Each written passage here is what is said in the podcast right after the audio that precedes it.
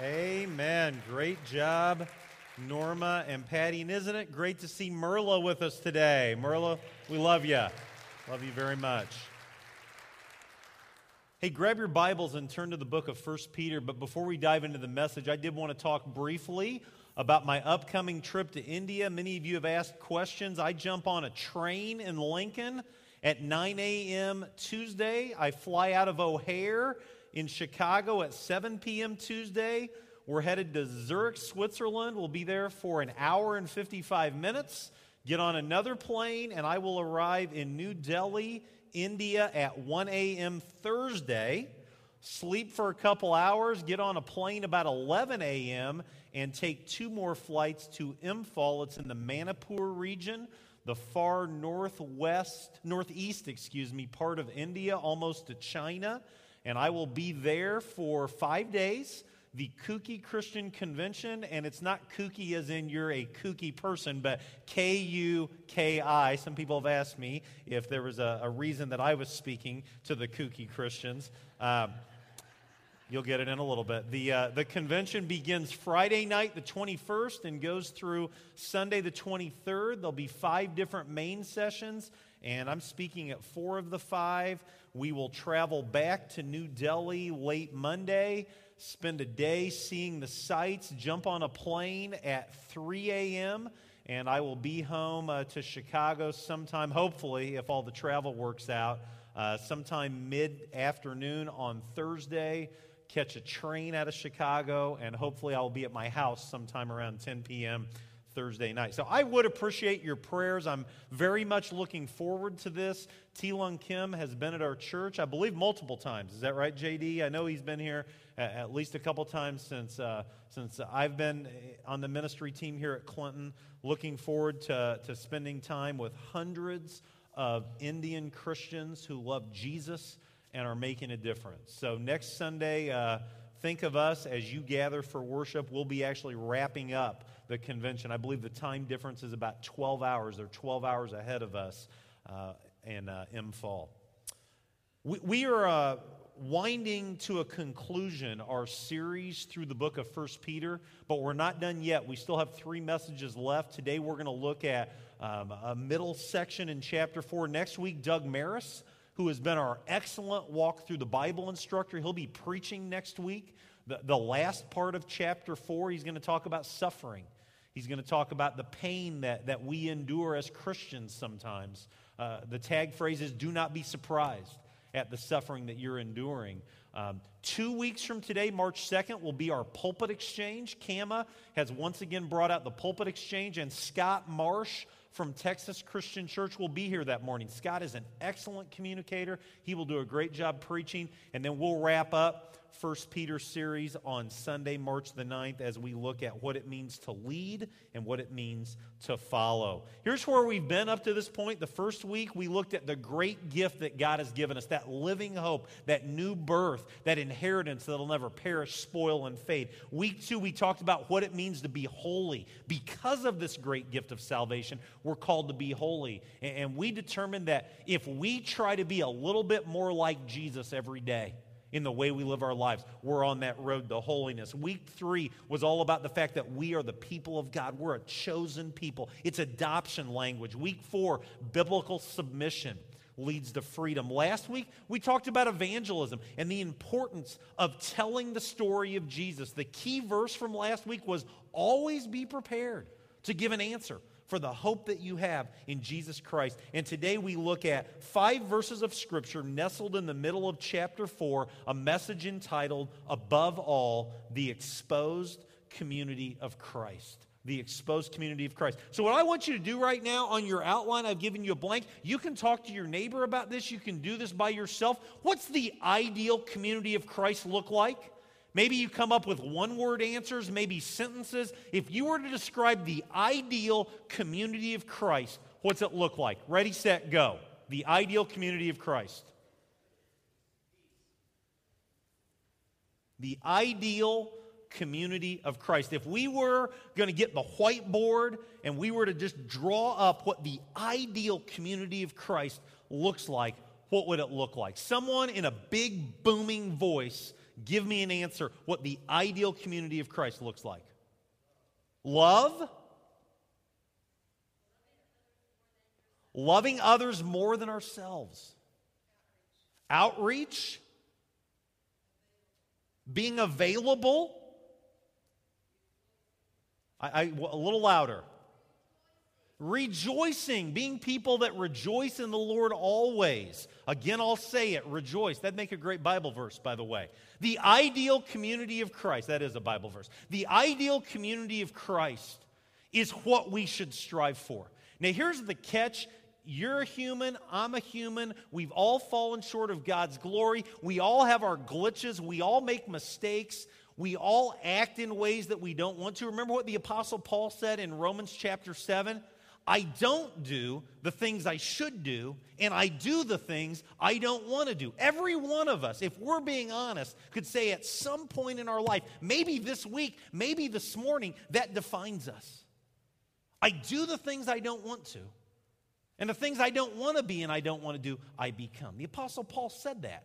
So we're never going to reach the ideal community of Christ, but I think we should try. I think we should strive. I think it should be our goal. And the five verses of Scripture that I'm getting ready to read, verses 7 through 11 of chapter 4, are not the flashiest verses that you'll read in 1 Peter. They're probably not the verses that would come to mind if you grabbed a New Testament scholar and said, Give us the nuggets in 1 Peter. But I believe they are five of the very most important verses that we will study through this entire series because it's great to talk about being holy. It's great to talk about the gift of heaven. It's great to talk about that we're the people of God. We have to talk about telling the story of Jesus. But if it's only a Sunday morning thing, if it's only a Wednesday night thing, if we act one way in here and another way when we leave the doors of this church, we're kidding ourselves if we think we're ever going to make a difference for Jesus Christ. I heard the other day that it takes a year to build integrity with somebody who is not a Christian. A year, and it can take a couple minutes to destroy that integrity. Just a couple minutes. So we need to be serious about being the community of Christ that we are called to be. Let's look at God's word, 1 Peter 4, beginning with verse 7. Peter writes, "The end of all things is near, therefore be self excuse me, clear-minded and self-controlled so that you can pray. Above all, love each other deeply, because love covers over a multitude of sins. Offer hospitality to one another without grumbling." Each one should use whatever gift he's received to serve others, faithfully administering God's grace in its various forms. If anyone speaks, he should do it as the one speaking the very words of God. If anyone serves, he should do it with the strength God provides, so that in all things God may be praised through Jesus Christ. To him be the glory and the power forever and ever. Amen. The word of the Lord, 1 Peter 4 7 through 11. And so today's message really is simply about what does it mean to be the community of Christ? What does the exposed community of Christ look like? And, and the first staple from our passage of, of Scripture today is that the exposed community of Christ should be a community that is passionate about prayer. A community that is passionate about prayer. The last part of verse 7 says, Therefore be clear minded and self controlled so you can pray. Do you find that verse humorous? I almost laugh out loud when I read that verse. Not because we shouldn't be clear minded, we should be. Not because we shouldn't be self controlled, we should be. Not because we shouldn't pray, we should pray. I almost laugh out loud because it's the Apostle Peter that's writing this. See, this was the Peter in the Gospels who was Mr. Roller Coaster. He was on the mountaintop spiritually, he was down in the valley. He's the guy that in Mark chapter 1, when it says that Jesus got up very early in the morning to go off in solitude to pray, you remember what Peter said to him? Peter didn't say, Can I join you and we can be brothers in prayer together? You remember what he said? Look it up. 1 Peter 1, beginning with verse 35, he says, What are you doing? Everyone's been looking for you. Let's go. We've got ministry to do. We've got healings to do. We've got sermons to preach.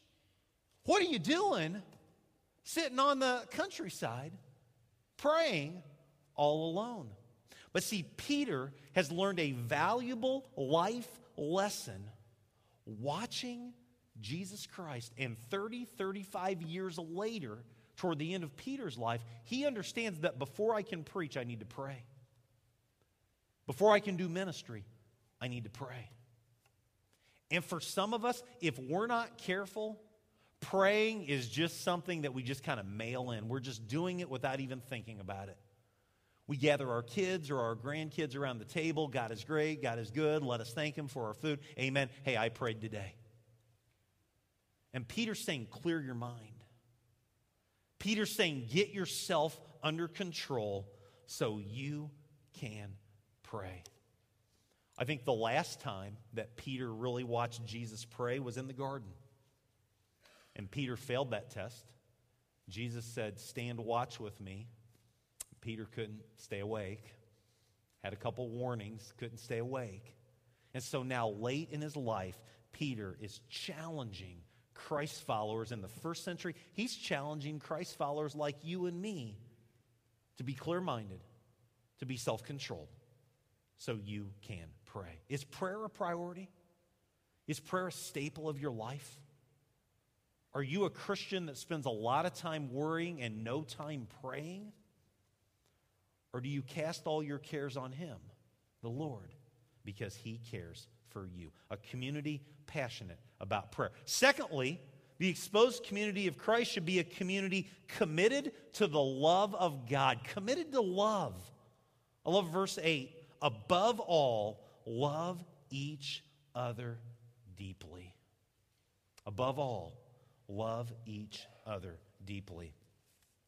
Uh, it is easy to talk about love. It's easy to sing about love. It's easy to preach sermons on love because love is talked about over and over and over again in the New Testament. There are an unbelievable number of rich theological passages that detail the love of God. But, friends, if we don't practice love, we're just going through an intellectual exercise if we don't take time to work at loving one another deeply, we are kidding ourselves. And so I have a challenge for you. I want you to target a brother or sister in Christ that you are frustrated with. And I know some of you are saying, How can I be frustrated with any of my brothers and sisters in Christ? One person, maybe not even in this church, but someone that you are very frustrated with. They have offended you. Maybe they bother you. Maybe you don't like the sweaters that they wear, something along those lines. And I want you to work this week on loving them deeply. You may say, What's that look like? I, I don't know. Maybe it means words of encouragement, words of affirmation. Maybe it means simply reaching out and letting them know that you care for them. Maybe it means working hard to care for them working hard to make sure that the conversations that you have are conversations of love. I am so thankful that so many in this church embody this idea of I want to love one another deeply. I want to have this passion for love. Where are you at? Where's your heart? Will you work hard on loving someone deeply. I think of Jesus and his last encounter with the disciples before it all went crazy on that Thursday night. We know about the Lord's Supper, but John gives us this great account of Jesus washing the disciples' feet in John chapter 13. And that was so countercultural for the master. To, to, to wash the students' feet. It's the other way around. We see it the other way around in Scripture. But here Jesus says, Let me model for you what love is all about. Will you wash someone's feet? You may say, Well, that, that'd be kind of gross, wouldn't it? I don't mean literally take off their shoe and take off their sock and smell that odor and wash their feet. I'm saying maybe there's someone that needs their driveway shoveled. Just go do it. Maybe there's someone that needs help transporting the kids because they're a single mom trying to do life on their own. Just go help them. Maybe there's someone that's struggling financially. You don't need a bunch of fanfare. You don't need to break your arm patting yourself on the back. Just bless them quietly. Love one another deeply. The exposed community of Christ should be passionate about prayer. It should be committed to the love of God. The, the, the focused community of Christ should be focused on forgiveness, practicing forgiveness. Look at verse 8. It says, Above all, love each other deeply because love covers a multitude of sins. Love covers a multitude of sins. Forgiveness is one of those subjects that is just, it's tough. It is tough for, for anyone to forgive. I think it's tough for Christians to forgive. But we are the exposed community of Christ when we are focused on forgiveness. I want to challenge you to think of someone in your life right now that you are holding a grudge against that you are bitter toward, that you are struggling with. Maybe you have justification. Maybe they have really wronged you. Maybe they have really treated you poorly. Can I challenge you to forgive? Can I challenge you to be the bigger person? Can I challenge you to let go and to practice forgiveness? See, the reality of it is when we refuse to be people that offer forgiveness and we carry the banner of Christianity, you're known as a Christ follower, and you refuse to forgive, you harm your testimony as a follower of Jesus Christ. You know why that is? Because the person that had the right to hold a grudge more than anyone else Jesus Christ on the cross, fully God, fully man, perfect in every way, he was executed for no reason. A criminal was set free. And what did he say on the cross? He said, God blast them good with a lightning bolt, right? No, he didn't say that. What did he say? Father, forgive them. They have no idea what they are doing. Father, forgive them. They have no idea what they are doing. I'll never forget my first encounter with T. Lunkim. I was with J.D. Harold, and he was here in October of 2007 for a mission fair. And he had been held captive for over two months by guerrillas like a year and a half earlier.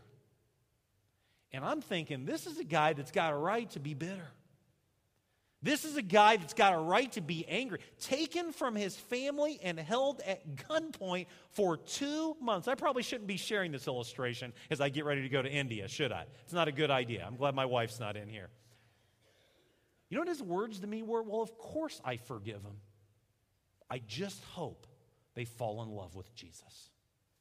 I just hope they fall in love with Jesus. A community focused on forgiveness.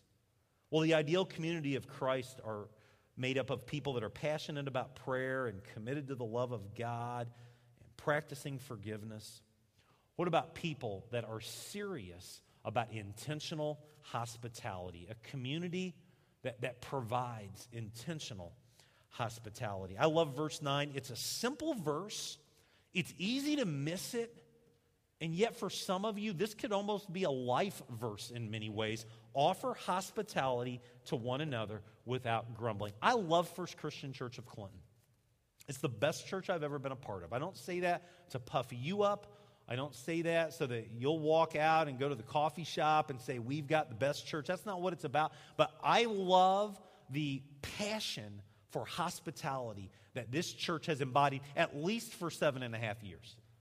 As long as I have been here, this church has had a passion for hospitality. And that hospitality shows itself in a variety of different ways. I mean, I'll give you one example. Last week, I made the, uh, I made the plea for some neckties. I said, I'm going to India. I'm going to visit the Trulock seminary. I'd like to take each seminary student a necktie. I'll meet probably 20, 25 seminary students. How cool would it be if First Christian Church of Clinton could present a nice necktie to the 25 students of the Trulock Seminary? And guess what?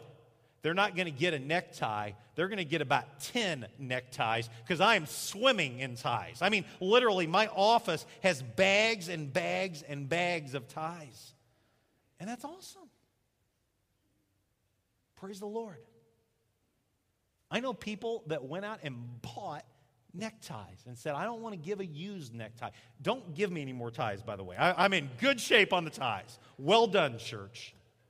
That's one way, one small way that we can be serious about hospitality. I think of our funeral dinners. I think of our, our wedding ministry. I, I think of people that greet you at the door. Some of you aren't good on ice. Uh, none of us are probably good on ice. Some of us may be better than others. But I think of people that wait at the door and park cars and shake hands and greet and love.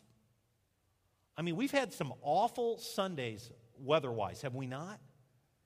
And you know, if I'm a Danny Bundy, I might just take a Sunday off, you know, when it's snowing and there's ice and he's out there. Coat, gloves, earmuffs, the whole deal. Greeting people, helping people. Wouldn't it be cool if we had five of Danny's on Sundays out there? Offer intentional hospitality to one another without grumbling. I've said it before that I think um, many people, maybe most people, fall in love with the church. Maybe not fall in love with Jesus, but fall in love with the church, not because of sermons that are preached, even though I think they're very important, not because of lessons that are taught, even though I think studying God's word is important. Not because of choir specials that are presented, even though I, we, we love to hear God's word proclaimed through the singing of songs. It's when people say, I want to be Jesus with skin. I want to reach out and meet a need. I, I have had people come up to me with tears in their eyes and say, Why are the Christians in this church so incredibly loving? Why did I receive this in the mail, this blessing? Why did they cook a funeral dinner for my family when none of us go to FCC? Why? And the answer is always really simple because Jesus loves you, and we do too. Intentional hospitality without grumbling. The community of Christ should be passionate about prayer, should be committed to love, should be passionate in practicing forgiveness, should be focused on intentional hospitality. And then finally, the community of Christ should be touching lives through Christian ministry, through meaningful Christian ministry. I, I, love how verses 10 and 11 wrap up this passage of Scripture. It says, Each one should use whatever gift he's received to serve others, faithfully administering God's grace in its various forms. If anyone speaks, he should do it as one speaking the very words of God. If anyone serves, he should do it with the strength God provides, so that in all things God may be praised through Jesus Christ. Number five, a community touching lives through intentional ministry. Through intentional ministry. If you are a Christian, God has gifted you. And some of us are gifted in ways that others are not. And some of the gifts are more, are more high profile than others. Will you use the gifts that God has given you to make a difference? Will you use the gifts that God has given you to bring glory, first of all, to Him, but to help tell the story of Jesus to a world that is watching? We've talked uh, repeatedly in 2014 about outside the box ministries. And we've got some really cool outside the box ministries uh, unfolding, events, opportunities to, to reach out and to love people. I would love for you to come to me with a creative, outside the box ministry that you want to see take place. I'm not saying we can do everything, I'm not saying that everything is possible. But let's look seriously at saying, God, you've gifted me.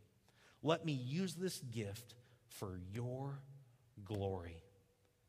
The exposed community of Christ should be a community that people can't wait to be around, can't wait to experience. I've shared this illustration before. Some of you will recognize it, but I absolutely love it.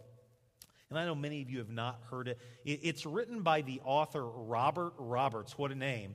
And he writes about a fourth grade class where the teacher of the class introduced the game Balloon Stomp. And the game Balloon Stomp is played like this a balloon is tied to every fourth grader's leg, and the object of the game is to pop everyone else's balloon while protecting your own balloon. And the last person with an intact balloon wins. And so the typical fourth graders were given the instructions, and the game commenced. And, and, Roberts writes that the spirit of the game, in one word, would be vigor. Balloons were relentlessly targeted and destroyed. A few of the children clung to the sidelines like wallflowers at a junior high dance, but their balloons were doomed just the same. He writes that the entire battle was over in a matter of seconds, leaving only one balloon inflated. Its owner was, of course, the most disliked kid in the class. And he writes, It's really hard to win at a game like Balloon Stomp. In order to complete your mission, you have to be pushy, rude, and offensive. But Roberts goes on to write that a second class was introduced on the same day to the same game. Only this time it was a class of mentally handicapped children. They were given the same explanation as the first class, and the signal to begin was given. But the game proceeded much differently this time. Perhaps the instructions were given too quickly for children with learning disabilities to grasp them, but the one idea that got through was that the balloons were supposed to be popped. And so it was the balloons and not the other players that were viewed as the enemies. Instead of fighting each other, they started helping each other pop their balloons. One little girl knelt down and held her balloon carefully in place, like a holder for a field goal kicker. A little boy stomped it flat. Then he knelt down and held his balloon for her. And it went on like this for several minutes until all the balloons were vanquished and everybody cheered and everybody won. And so we ask the question who got the game right? In our world, we tend to think of another person's success as one less opportunity for us to succeed. There can only be one top dog, one top banana, one big kahuna. If we ever find ourselves in that enviable position of top dog, we will fight like crazy to maintain our hold on it. A lot of companies have failed to enjoy the prolonged success that they could have because the people in charge have the balloon stomp mentality. But in the church, the rules should change. Jesus Christ should get top billing. I'm just here you're just here to serve His purposes. And we do that most effectively by humbling ourselves and elevating others.